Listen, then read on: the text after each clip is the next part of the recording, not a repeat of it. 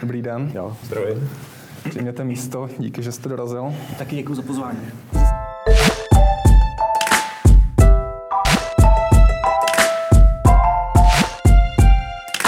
Vítejte v kapitole. Já jsem Vojta Kristen a mým dnešním hostem je Tomáš Martínek, poslanec za Pirátskou stranu. Vítejte.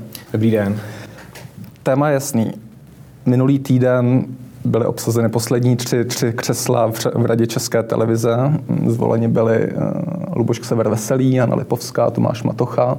Co na volbu říkáte? Samozřejmě sněmovna rozhodla, jak rozhodla. Volba byla tajná, i když my jako Piráti standardně hlasujeme proti tajné volbě, protože přeci jen eh, ta odpovědnost eh, by měla být za nás známa. Především mi také potom vadí, když mě někdo označuje, že jsem někoho volil a já nemám jakkoliv důkaz říct, že jsem to opravdu neudělal, že jsem volil někoho jiného. My se snažíme, aby do mediálních rad byli zvoleni primárně odborníci. I tak je vlastně napsán zákon, protože nominují organizace, nenominují politici. Takže když tam v tom seznamu více než 80 přihlášených do veřejného slyšení, které proběhlo, celé jsem ho streamoval na, na svém Facebooku, takže je k dispozici online. Je to přes 80 kandidátů, kteří tam tři dny prostě po nějakých 15 minutách se představovali.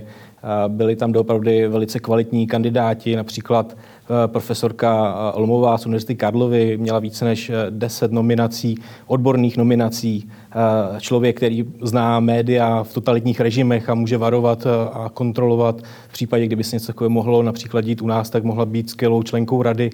Stejně tak další kandidáti, někteří, kteří prošli i do výběru sněmovny, například pan Klíma, který získal hodně hlasů. Získal nejvíc hlasů. Získal nejvíc hlasů 17-18 na veřejném slyšení, na volebním výboru. Stejně tak tam byli další, například Adam Černý byl přihlášen, což je zase předseda syndikátu novinářů, vlastně hlas novinářů, který tam mohl zaznít, a další kandidáti. Bohužel sněmovna rozhodla a tak, že zvolila kteří jimi nejsou názorově asi blízcí, kteří mají často názory protievropské. Bávám se, že nás můžou táhnout někam na východ. Já doufám, že ne. Na tom veřejném slyšení jsem se jich ptal, jak budou vystupovat v případě zvolení. Konkrétně Eh, všichni tři, eh, ty, které jste jmenoval, tak eh, mi na moji otázku ohledně toho, jestli budou opravdu vystupovat nezávisle a nestraně, tak mi odpověděli, že Eh, že budou, že eh, tam nejdou zastupovat nějaké zájmy, jak vyžaduje zákon, tak já kdo, doufám, že to... Kdo vám odpoví naopak zase v tu chvíli, kdy stojí před, před volebním výborem, tak vám těžko asi někdo bude argumentovat, ano, já budu závislý tady na někom, na, na nějakých vazbách. To, to, to na druhou asi... stranu beru to jako veřejný závazek, který mám natočený, nahraný a pokud se stane, že si tady budou uh, ti členové rad vytvářet nějaké skupiny a budou chodit se radit k poslancům a, a k nějakým dalším zájmovým skupinám, k tomu, jak a co mají dělat v té radě, což podle mě přesně ten zákon popírá tak, jak je není napsán, protože tam má být opravdu radní, který vystupuje sám za sebe a na otázky umí odpovídat sám, umí za sebe hlasovat a nepotřebuje poslouchat rozkazy z nějakého e, vedení, tak by to byl samozřejmě problém. A to už se právě teď děje, protože jak jste vlastně i reflektoval na svých sociálních sítích, tak tak ekonomka Hanna Lepovská si do svého poradního týmu, nebo avizovala to, že si do svého poradního týmu pro Radu České televize vezme Hanu Bo- Janu Bobošíkovou, mediální profesionálku spojenou s první krizí České televize z roku 2010 a obě dámy jsou zároveň i v neziskovém think tanku Institut pro svobodu a de- demokracii, myslím, že se to jmenuje. Jak jste řekl správně, upozornil jsem na to, já si myslím, že to není eh, správné, když si tady radní, kteří mají radit České televizi, berou další radní, kteří jim budou radit jako samozřejmě pokud eh, se jedná o nějakou konzultaci, k něčemu poradit, zajdu si na seminář, zajdu si na konferenci, eh, poradím se, ale jako vytvořit skupinu, tak jak to bylo naznačeno v tom příspěvku paní Lipovské, tak to se mi zdá už, eh, že to může být proti tomu zákonu a proto jsem na to upozornil, aby to nedělala. Doufám, že to tak dělat nebude a že opravdu bude vystupovat za sebe a ne za nějakou skupinu zájmu. Tvrdíte, že v souvislosti se zvolením těchto radních tří nový je ohroženo objektivita zpravodajské čestvé televize. Eh, můžete to rozvinout trochu, jak je ohrožena čem konkrétně? Tak eh, Rada České televize samozřejmě má mnoho pravomocí. Tou jednou z nich, eh, z hlavních je volba generálního ředitele, stejně tak například schvalují rozpočet, takže můžou prosazovat nějaké ty svoje zájmy.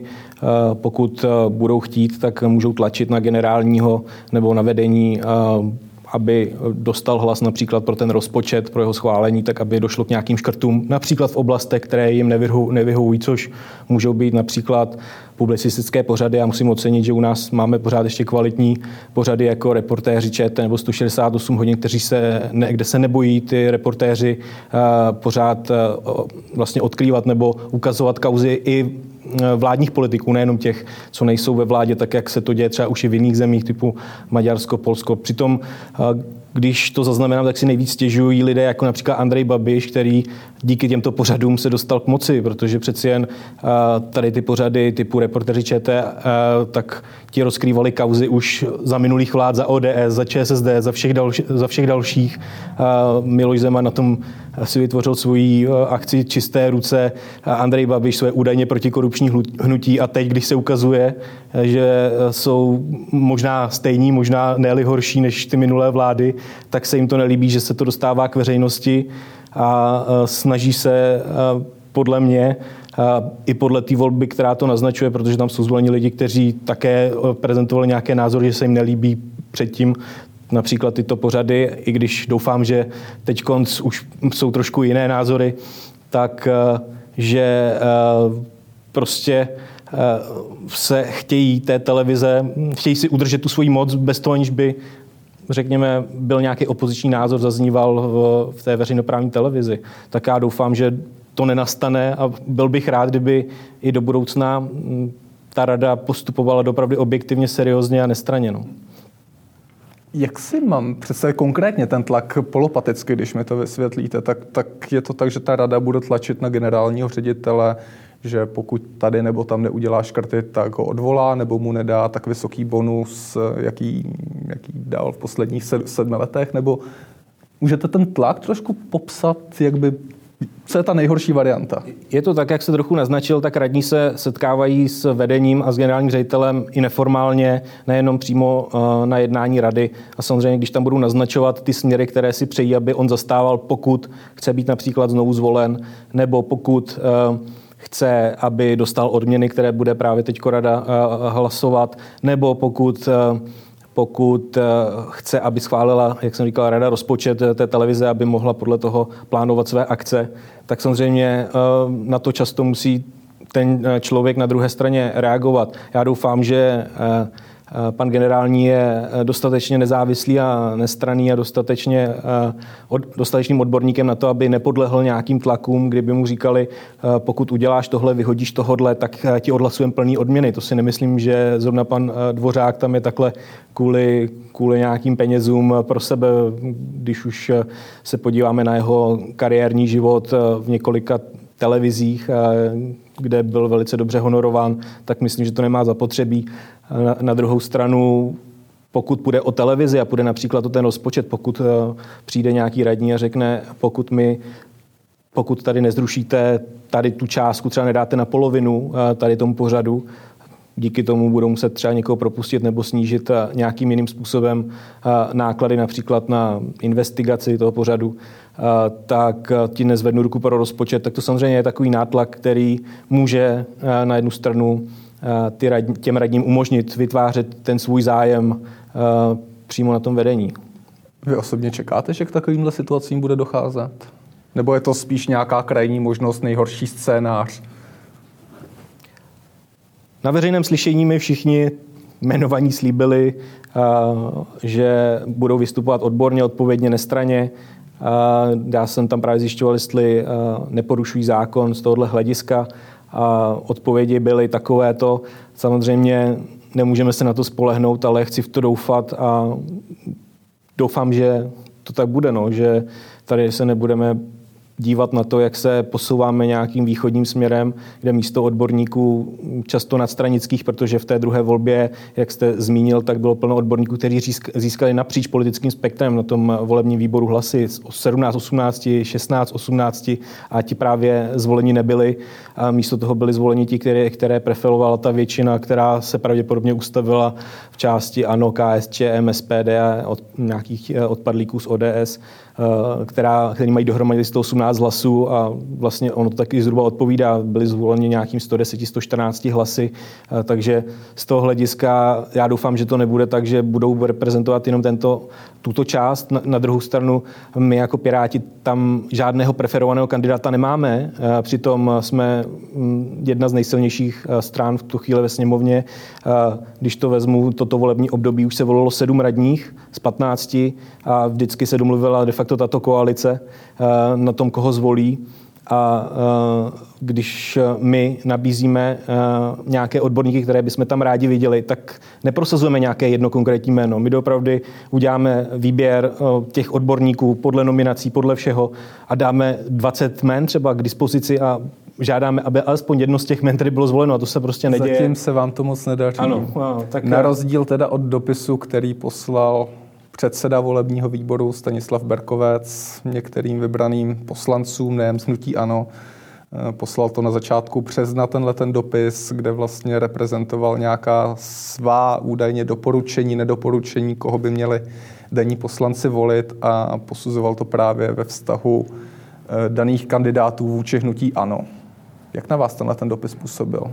Tak jako nějakou, nějakou určitou přípravu si dělá každá strana, na druhou stranu pokud jedním z hlavních kritérií je, jestli tam jde zastupovat nebo naopak nezastupovat zájmy hnutí ano, tak to je přesně to kritérium, které by podle zákona se hodnotit asi nemělo. Tam opravdu jsou ty, uh, ty věci takové, že tam ty lidi mají vystupovat nestraně, nezávisle a zastupovat zájmy koncesionářů, zastupovat zájmy uh, voličů. Uh, tady, když si řekneme, že hnutí ano a ta koalice 118 hlasů má de facto všechny kandidáty, které se v tomto volebním období volily, tak na druhou stranu ty strany, které mají ten zbytek, tak de facto, když to spočítáme na voliče, tak mají skoro stejně voličů jako právě ta druhá strana, která má těch mandátů více především díky velikosti krajů, které mm, nahrávají větším stranám a může se pak stát to, co se děje, jakože hnutí ano v průměru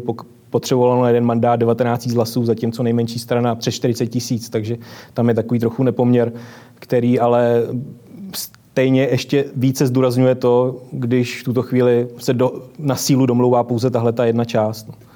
Rozumím. Vraťme se ještě k tomu dopisu možná na chvíli eh, po tom, co tenhle ten dopis vyšel na veřejnost, kdy jsme o něm informovali my jako první tak Stanislav Berkovec pod nějakým tlakem uvedl, že dá svoji funkci eh, v čele volebního výboru k dispozici, což bylo, pokud si pamatuju, kvitováno vlastně jeho kolegy opozicí. Nyní před několika dny tohle svoje slova stáhnul. Tak já o tom nevím, že to stál, mě osobně to neřekl, byl to jeho slib, takže já tak nějak předpokládám, že ten slib dodrží. Volební výbor má být příští týden, takže třeba třeba, třeba tam. A pokud ne, tak pokud nesplní jako politik svůj slib, tak je, je to pouze vizitka daného hnutí a daných politiků. Vy se ho dokážete představit v čele, v čele volebního výboru, který, který dohlíží na, na, na média, je to, je to jedna z jeho kompetencí eh, člověka, který rozesílá takovéto agitační dopisy. Ve volebním výboru stejně jako všude jinde má hnutí ANO s těmi dalšími stranami většinu, takže oni, oni rozhodnou, jaké to bude. Já to aktivně tlačit neplánuji. Bude to, je to spíš taková vizitka pro voliče dané hnutí, pokud se mění sliby, takže něco udělám a pak vlastně řeknu, že ne, po tom, co to mediálně odezní. Eh, já jsem se díval na web poslanecké sněmovy, na web volebního výboru, to jednání na příští týden tam ještě není naplánovaný, eh, takže tam není ani agenda. Jaká by podle vás měla být? Čem by se měl výbor zabývat? Mm, určitě tam do budoucna nebo v blízké budoucnosti budou nějaké eh, schvalování nějakých zpráv výročních a podobně. Měl jsem takové náznaky, o tom už jste vlastně taky psali v nějakém článku ohledně toho, že eh, někteří poslanci ano eh, plánují odvolat některého z radních, tuším pana Šarapatku. Pana Šarapatku, ano. Takže to je možné, že tam, to je možné, že tam bude zařazeno a za mě jako volební v tuhle tu chvíli nemá tak eh, významnou agendu jako jiné výbory, třeba rozpočtový, ve kterém jsem také, ale eh, třeba jeden, jedna z významných věcí, kterou by volební výbor měl do budoucna řešit, tak je, my jako Piráti předkládáme vlastně rozšíření pravomocí NKU, eh, která se týká i veřejnoprávních médií, že by byla možnost Aby do budoucna dohlížel. kontrolovat kompletně hospodaření těchto veřejnoprávních médií, takže to je jedna asi z zásadnějších agent, které by pak měl volební výbor řešit. Teď v té nejbližší době to bude to, jak jsem řekl. Hmm. Odvolání pana Šarapatky vlastně prosazuje eh, poslankyně Ano Hana Kočanová, eh, vystupoval ohledně toho veřejně s tím, že hlavním argumentem pro jeho odvolání má být jeho, mm, nevím teď, jestli budu citovat přesně, ale urážlivé a, a pejorativní vystupování na sociálních sítích. A tuším, že pan Šarapatka vystupuje ještě jako komentátor eh, webu Forum 24 který je zaměřený výrazně proti vládě Andreje Babiše. Eh, je to podle vás dostatečně legitimní argument? Já myslím, že to, to hlavní, eh, nebo ta chvíle, kdy to přišlo, tak byl jeden tweet, eh, tuším pana Šarapatky, s nějakým náznakem. Já, to byl ten Kubera. A, ano, ano. A, ano.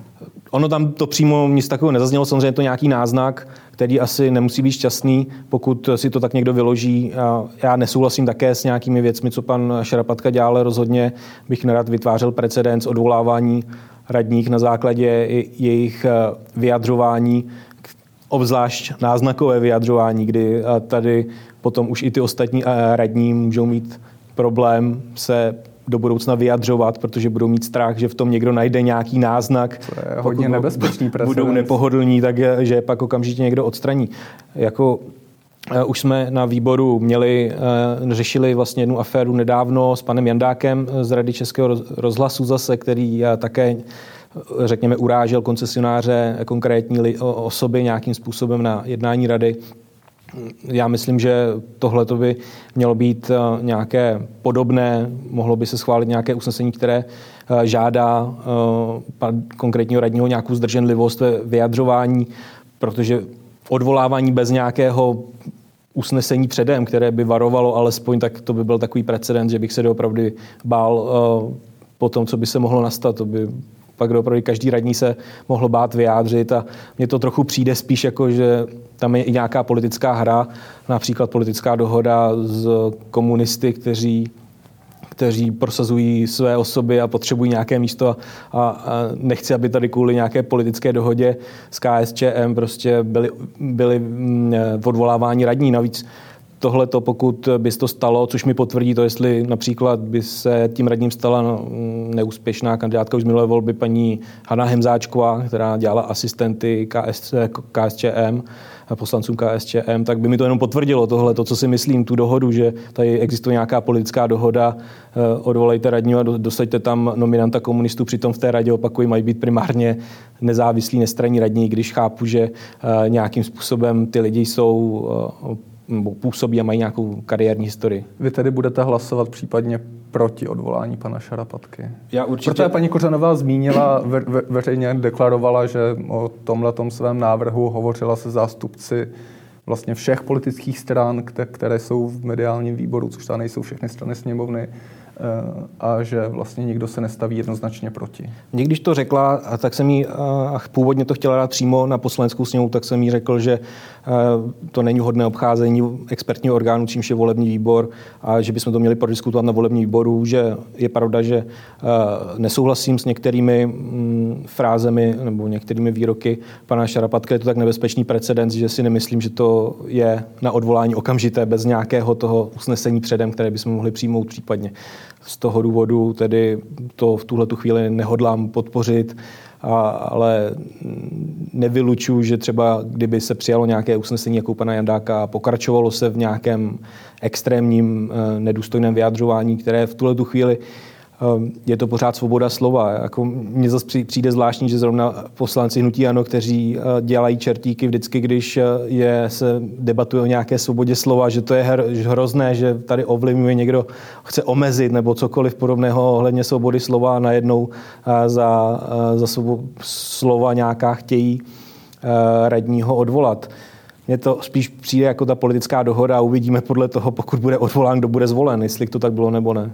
Když jste zmínil svobodu slova, vybavil se mi, vybavila se mi vaše další reakce na zvolení třech radních, že je to podobná cesta, jakou nastolilo Maďarsko, které má velice mm, restriktivní systém ohledně fungování médií. Funguje tam státní velký konglomerát vlastně všech médií, který dostává primárně reklamu a tím pádem si stát pojišťuje, že ty dané noviny, weby, televize budou vysílat tak, jak on chce.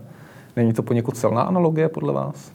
Tak ta koalice, kterou jsem zmiňoval, fanoušků, řekněme, totalitních režimů a vlády oligarchů, která zvolila ty současné radní, tak eh, na druhou stranu uh, už eh, vlastně ukazuje i něco, co chce, protože když tady, jak správně říkáte, v Maďarsku, kde je ta situace opravdu krizová, tak eh, když tady Evropská unie odhlasovala nějaké usnesení, že by se tím měla Evropská unie zabývat, tak tady poslanecká sněmovna eh, na návrh tuší pana Skopečka hlasovala, eh, jestli na podporu vlastně Maďarska. A de facto většina stran, kromě Pirátů, nějakých dalších menších stran, kteří se postavili proti podpory Maďarska, proti, proti řízení Evropské unie, protože přeci jen Eh, my jsme se zavázali vstupem eh, do Evropské unie, že budeme, že, ta, že každá země, každý členský stát zajistí eh, veřejnoprávní vysílání takové, aby bylo nestranně nezávislé, aby vytvářelo, mm, aby si mohli všichni vytvořit názor na základě pluralitních názorů, které tam padají. No a tohle to tady může být ohroženo samozřejmě po tom tlaku. Teď neříkám, že to děje. Říkám, že to může nastat do budoucna, pokud bude ta, ten směr, který je nastolen teď pokračovat. Já jsem měl za to, že ano se profiluje jako pro evropské nějaké liberální hnutí a ty kandidáti, kteří, které teď volí, tak jsou přesným opakem. Tak pokud by to takhle pokračovalo a potom celá rada nebo její většina byla plná těchto kandidátů, tak by to bylo na snadě. Já, já když eh, tady slyším vždycky nějaké výroky, že já jdu do rady proto, abych tam čeřil vody, že abych tam byl někdo jako zástupce tady toho, tady ta ultrakonzervativního uh, směru, který třeba je blízký tomu Rusku a podobně, uh, tak mně už to začíná připadat, že už to je skoro plná ta rada toho, tak že tam už další lidé ano, ale odsud pocud asi. Jak říkám, i opozice by měla mít nějaké kandidáty a pokud tady za celou volební období bylo zvoleno sedm radních a de facto ani jeden nebyl ten, který preferovala opozice nebo Piráti a další demokratické strany, tak se tady vládne na sílu prostě jeden směr, který zastupuje jenom část voličů. A tohle je trend, který je tady posledních několik let, já když jsem se díval na index reportérů bez hranic eh, Vyšehrádské čtyřky, tak ten vlastně snižuje index svobody, svobody tisku, svobody médií eh, ve všech čtyřech zemích v posledních pěti, deseti letech. Česká republika byla poměrně, poměrně nahoře, teď, teď jsme společně s Polskem a Slovenskem, Maďarsko teda padá ještě výrazně níž. Eh, bude na ten trend podle vás i do budoucna? Tak záleží mimo jiné i na veřejnoprávních médiích. Když se podíváme do soukromé televize, tak eh, ty dnes už jsou vlastněny nějakými zájmovými skupinami. Nemyslím si, že to zpravodajství je ještě nějak extrémně ovlivňováno, že tady se ještě drží nějaký směr. U veřejnoprávní televize tam eh, je ten směr takový, že má velmi vysokou důvěr, důvěryhodnost u občanů. Vlastně ty studie Která jsou zveřejňovány. teď během koronaviru. Jsou, jsou, jsou zveřejněny vlastně v těch výročních zprávách, tam je to nějakých přes 66, eh, kolem 70% důvěryhodnosti mezi občany, což eh, samozřejmě jsem rád a já také si myslím, že to zpravodajství je na vysoké úrovni, hodnotí to plno odborníků a byl bych nerad, kdyby se to zhoršilo. Hm, Česká televize si také i ve výročních zprávách to uvádí, hlídá ten prostor, který dává například různým kandidátům politických uskupení a stran, tak aby například hosté v otázkách Václava Moravce za to období odpovídali přesně volební výsledků daných stran, tedy kolik mělo hnutí ANO, nějakých 30%, 30% zástupců politických stran by mělo mít hnutí ANO a tak dále. Takže hlídá si tohleto, což je opak právě, když jsme tady zmínili Polsko, tak v Polsku teď, když se připravovaly prezidentské volby, tak když se měřilo, kolik dostali kandidáti na prezidenta času, tak v únoru tohoto roku dostal prezidentský nebo kandidát vládních stran čas jednu a půl hodiny zhruba v té veřejnoprávní televizi, zatímco opoziční kandidát asi 44 vteřin, celou minutu. To, to jako není úplně, není úplně Když, když tady porovnáme i ty procenticky, to prostě nesedí a byl bych nerad, kdyby takovým směrem se vydala i Česká republika. Hrozí to podle vás? Nebo, ne, nebo je to reálná hrozba, že, že, že tady dojde k takovému extrému, že jeden kandidát bude mít hodinu a půl, druhý 44 vteřin? Tak hrozí to vždycky, ale byl bych rád, kdyby to nestalo, proto se i odpovědně stavím k tomu výběru těch kandidátů do rád. Na veřejném slyšení se ptáme dopravdy konkrétně. Máme tady ty jejich sliby, které bych chtěl, aby dodrželi. Vy osobně se budete nějak teď víc zaměřovat na Radu České televize, kontrolovat ji, nebo budete se nějak osobně angažovat v tom, aby se nestalo to, před čím tady těch 20 minut vlastně varujeme? Možnosti jsou omezené. Jako já už myslím, že maximum dělám teď de facto. Já doufám, že si to uvědomí uh, ostatní poslanci, Stejně tak i veřejnost, že nechtějí tady dostávat nějaké manipulované zprávy a nechtějí z televizi udělat nějakou vládní propagandistickou hlásnou troubu, která bude jim jenom tleskat a tamhle se bude s bokem všechno rozkrádat a lidi se o tom ani nedoví. Je to trošku paradoxní, když tady lidé, kteří často říkají, a to je třeba reportér od pana Bakaly nebo podobně, když mluví o panu Volnerovi. Přitom pan Volner byl jeden z prvních, který začal rozkrývat tu kauzu právě v reportérech před x lety a teď jako bez něj bychom se pomalu o tom nedozvěděli a teď je brán jako někdo, kdo je zlo, kdo je snad vnuk nebo syn Soros, pana Sorose, nebo já nevím, jak eh, to dokázali prostě ty politické strany pomocí dezinformací a manipulace prostě otočit to veřejné mínění proti těm, kteří jim tady dlouhodobě přinášejí ty zprávy, rozkrývají kauzy a mm, část veřejnosti prostě takto zmanipulovat, eh, která prostě naletěla, de facto bych řekl, eh, tady těm řečem populistů. No. Pojďme k jiné radě, k radě ČTK. Sledujete tam dění? Tak eh, zběžně se na to určitě podívám. Eh, já chápu, že tam eh, je to trošku situace jiná. Nominují tam přímo poslanecké kluby.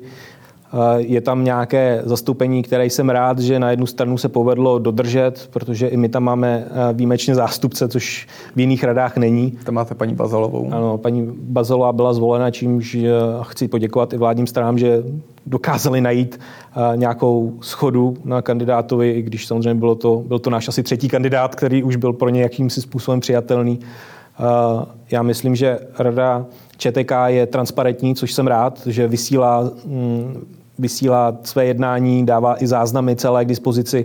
Já myslím, že kdybychom se podívali na jednání neveřejných orgánů e, moci, ať už na ministerstvech nebo na vládě, tak to jednání z toho, co vím, tak vypadá mnohem hůř, mnohem hůř, takže... E, se slu, sluší podotknout, že to zavedení online vysílání záznamů vlastně navrhnula, prosadil David Soukup, který byl zvolený hnutím ANO. Takže tam ta transparence je. A když jsme u té paní Bazalové, tak, tak on, on, ona je vlastně, eh, když to řeknu, vůdkyní souboru pěti, pěti členů Rady ČTK, která se tam vytvořila taková majorita proti zbývajícím dvou členům, proti panu Žantovskému a proti panu Foltánovi. A tam ty dvě skupiny, já na to zasedání chodím a sleduju, tak mezi sebou bojují, jsou tam různé půdky, spory o to, jestli, jestli je vlastně vůbec legitimní, aby se dělala nějaká videokonference v době korony, spory o to, jestli vlastně někdo mu, pan Žantovský, tuším, to tam prosazoval, že ho nikdo ne, nemůže nutit, aby používal nějakou technologii, přičemž tou technologií myslel Gmail a, a, a nějaké online přenosy. E, jsou tam spory právní, že vlastně ta, ta dvojice tvrdí, že některé zasedání nebylo platné a, a vyžadují tam správní rozbory je to taková poměrně zmatená situace a říkám si, jestli by v tomhle dohledový orgán dohledového orgánu neměl nějak zasáhnout nebo se tím zabývat. Nebo... Ne, tak já, když jsem se koukal, tak máte pravdu, tak zrovna ti dva radní, Fultán, Žantovský, mi tam přijdou jako ti, kteří chtějí rozbourat to jednání nějakým způsobem. Oba jsou to nominanti hnutí ANO, takže je to de facto jejich odpovědnost, pokud je tam chtějí nebo, nebo nechtějí. Za mě zatím rada funguje, je tam většina, která nějakým způsobem funguje, za, za což jsem rád a, a doufám, že e, pánové se začnou chovat normálně, že nebudou vytvářet úplně zbytečné problémy nebo zbytečné e, de facto roztržky, které si myslím, že jsou úplně zbytečné. Já, já nevím, toho bych se například nechtěl dočkat v radě ČT, právě kdyby to tam začali nějakým způsobem dělat. Například třeba pan Foltán, tak eh, toho si vybavuju, že se také chtěl kandidovat do rady ČT. Ano, ano, jedním, ten, ten tam byl na vašem zasedání. Jedním z těch, který tam právě říkal to, což byla pak i jedna z těch roztržek, vlastně říkal, že tam nastartoval nějaké ekonomické změny, což jsem si chtěl právě zeptat. Já jsem asi v tu chvíli zrovna byl na rozpočtovém výboru, tak jsem musel odběhnout, ale, ale jestli mluvil o nějakých ekonomických změnách, tak mi to přijde, že jestli tím myslel pouze proplácení svého cestovného, nebo co tím měl na mysli, protože když se bavím s mm, lidmi z ČTK, tak tam nic jiného neřešil. Tak nevím, co měl na mysli a sám bych to rád věděl. A to byla, tuším, jedna z nějakých těch roztržek, která padla i na tom ČTK. To byla to největší roztržka, protože ona se ho na to chtěla zeptat právě Angelika Bazalová. Bylo to v posledním bodu různé na konci, na konci zasedání a vyvrcholilo to v tu největší roztržku, kdy se tam křičelo a práskalo dveřma a zběsile odcházelo bez rozloučení a ta otázka zůstala nezodpovězená teda. Takže takhle. Ale dobrá, možná poslední věc, která mě zajímá a vlastně odpíchněme se od té rady ČTK, která to před koronavirem taky navrhovala, jsou, je pořádání různých vzdělávacích akcí o mediální gramotnosti. Pořádá to Rada Českého rozhlasu, ta udělala několik takovýchhle akcí, kontroverzních nutno dodat. Eh, Rada ČTK to má v plánu také. Je to podle vás správná cesta, že by dohledové orgány měly konat různé takovéhle veřejné akce o mediální gramotnosti, o dezinformacích a tak podobně? Tak předně nutně říct, že mediální gramotnost a kritické myšlení jsou důležité. Nechceme tady lidi jako... Lidi jako... Jsou extrémně důležité a extrémně opomíjené. Já nechci, aby ty, lidi, nechci, aby ty lidi káceli strom, stromy na koleje, prostě když jim někdo vyměje mozek, jako se to stalo v jednom z případů. Uh, v jediném případu domácího terorismu. Přesně tak. Nechci, aby tady jsme měli další brejviky a podobně. Takže určitě, mm, aby lidé chápali co jsou média, jakým způsobem přináší zprávy, že všechno nemusí být pravda a podobně, tak eh, to je určitě důležité vědět. Na druhou stranu si nemyslím, že to je přímo práce rád. Za mě to může určitě pořádat přímo to samotné médium, když už, a mělo by to být opravdu nějaké úrovni, zvát eh, odborníky, kteří jsou nespochybnitelnými odborníky v dané oblasti, když už eh, na tu mediální gramotnost a podobně. Zrovna ten případ Rady Českého rozhlasu, který, kteří pořádali jednu z těch rad, tak tam doopravdy nastalo něco, co si nemyslím, že bylo šťastné. A když bych řekl, že nesouhlasím ani s výběrem, s výběrem hostů, tak problém byl teda to, že tam padaly nějaká přirovnání. podle, mě, ano. podle mě zrovna lidí, kteří se tady v té oblasti snaží způsob, určitým způsobem pozitivně šířit nějakým infotainmentem informace ohledně dění třeba mladé generaci, ať už to byl Kovy, který, který byl snad přirovnán eh, k vládcovi totalitního režimu, tuším, že Hitlerovi, což mi přišlo tedy eh, docela nevhodné. A to přirovnal moderátor tedy. Což mi přijde obzvlášť nevhodné a, a jako já jsem jenom rád, že se i mladí um, zajímají trochu díky tomu, že se k ním dostávají ty informace. To, což eh, se má naopak ocenit mm, z mého pohledu a ne tady dělat z někoho pomalu Nevím, no. to, to mi přišlo zvláštní, byl bych rád, aby se to zrovna úrad neopakovalo. A, a, a... Tam jsem právě narážel na ten paradox, kdy rada na jedné straně eh, připravuje nějakou besedu o mediální gramotnosti, která dobře nespadá to plně do její kompetence, ale dejme tomu a na té besedě se šíří nějaký dezinformace až například z týče člověka v tísni, kde tam byly prokazatelně šířené lživé informace, tak eh, tam, tam, tam je hrozný konflikt, že, že ta rada, pokud něco takového dělá, by měla být etalonem té objektivity. U Rady Českého rozhlasu jsem vlastně i dotazoval um, předsedkyni a de facto i celou radu ohledně toho, když spovídal eh, jeden eh, člověk, teď si nespomínám na jméno, který se mm, označoval jako, eh, jako poradce generálního ředitele Českého rozhlasu a spovídal teďko pana Neumana, tuším, mm-hmm. z Lídacího psa. A teď tam doopravdy padaly takové konspirační teorie, které by mě, měly problém obstát snad i v soukromém médiu, na tož ve veřejnoprávním. Tak jsem se dotazoval, co tento pán vlastně dělá v českém rozhlase a přišlo mi to prostě zvláštní, že je označován jako poradce na což mi bylo odpověděno, že je to pouze člověk, který zpracovává analýzy, což i to si myslím, že pokud člověk, který uh, jako tomu z mého pohledu prostě nerozumí, jako, anebo na schvál, nebo to dělá na schvál, to je samozřejmě něco jiného, jestli chce mystifikovat prostě veřejnost. To je ta horší tak varianta. To je, to je ta horší varianta, tak jako je problém, když potom takový člověk ovlivňuje generálního ředitele nějakými svými analýzemi a je za to ještě placen z prostředků ve veřejnoprávních médií. Takže úplně, úplně nějakou šťastnou odpověď jsem ne, nedostal, ale doufám, jako, že mm, se toho rady vyvarují a že dopravdy budou přistupovat eh, odborně eh, a pomůžou tady vytvořit z, na, z naší republiky stát něco jako je Švýcarsko, kde prostě lidé znají kritické myšlení, eh, chápou, jak fungují média, chápou souvislosti a můžou potom v referendech bez problému rozhodovat i o složitějších věcech úplně bez problému. A člověk se nebojí, že že nějakým svým špatným rozhodnutím, eh, kterém, kde rozhodne o něčem, čemu nerozumí, tak způsobí něco hrozného, eh, ekonomický propad obrovský nebo něco podobného, co by nikdo nechtěl snížit životní úroveň úplně zbytečně, jenom kvůli tomu, že podlehne nějaké mystifikaci. Dožijeme se podle vás, my dva poslední otázka z úrovně eh, toho kritického myšlení, o, který jste, o kterém jste teď hovořil? Já doufám, že ano, tak eh, měnily se i školní osnovy, kde se to nějakým způsobem už vyučuje. Existují eh, organizace typu Zvolse Info, které přináší docela dobré eh, podkladové materiály, které můžou využít jak učitele, tak další, kteří se snaží pomáhat lidem v tom zorientovat se.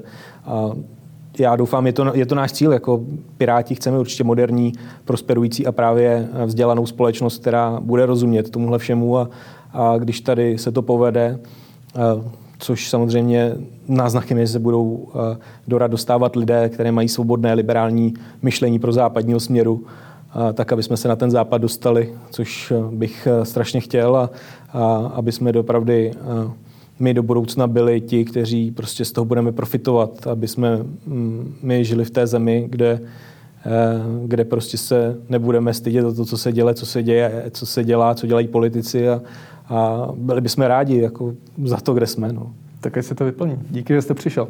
Děkuji za pozvání. Zase ano. Naschle.